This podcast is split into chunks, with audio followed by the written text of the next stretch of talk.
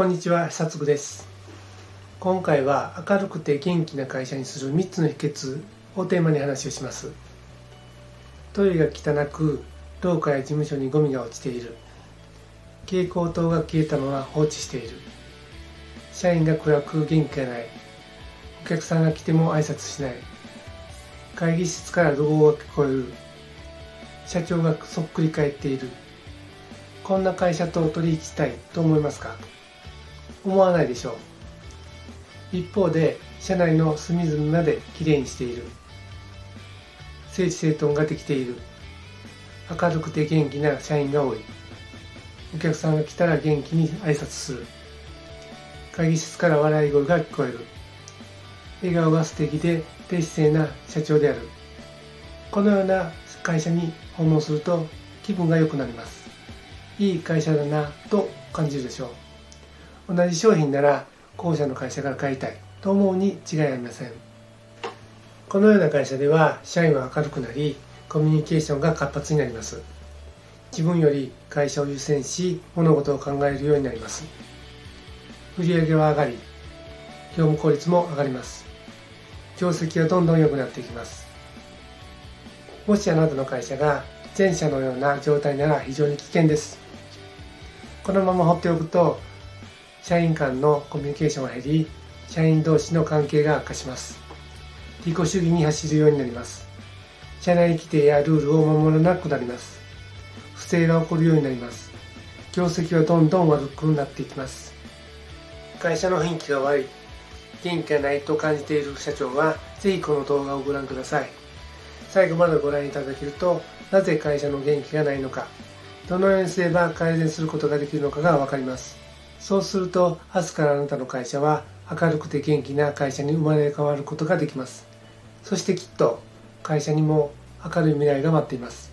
では参りましょう。今回の話の結論は社長の意識次第で明るくて元気な会社になるということです。そして具体的にどのようにすればいいかというと社長はとにかく笑顔を絶やさない。社員を認める。社内コミュニケーションを増やすことです。暗くて元気がない会社にしてしまったのは他ならぬ社長が原因です。忙しさのせいにしてはいけません。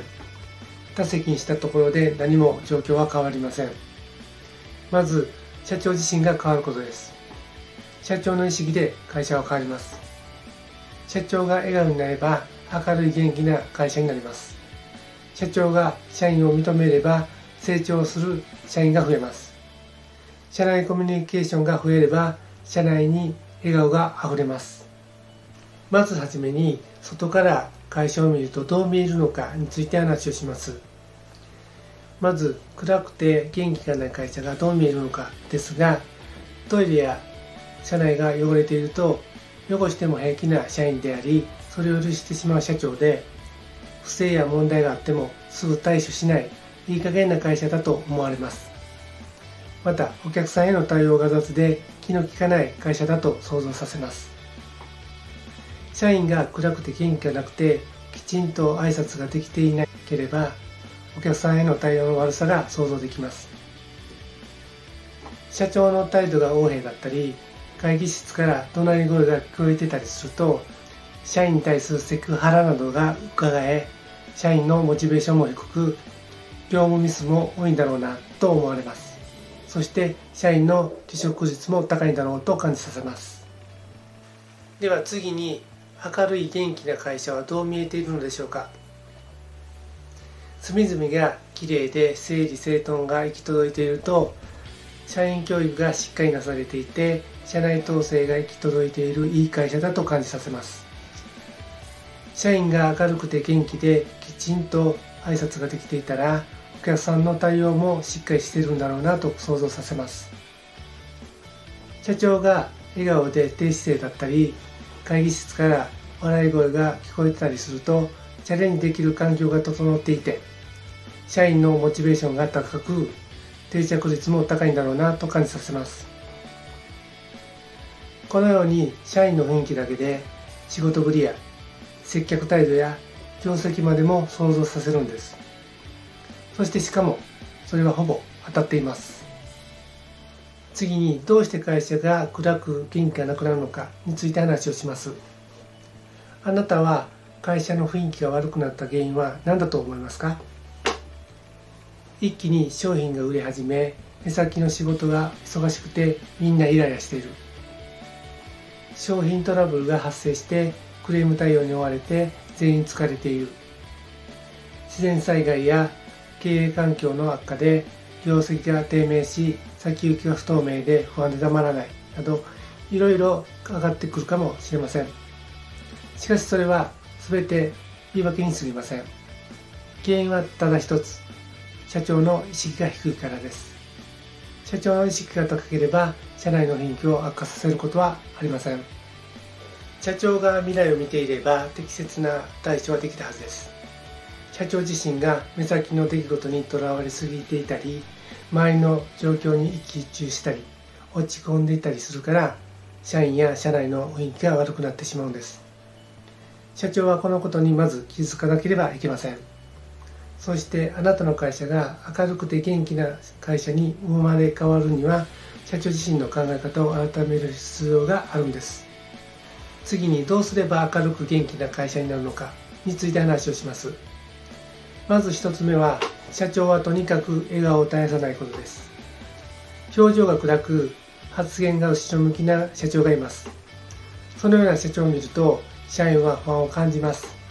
いくら業績が良くても取引先は心配になります。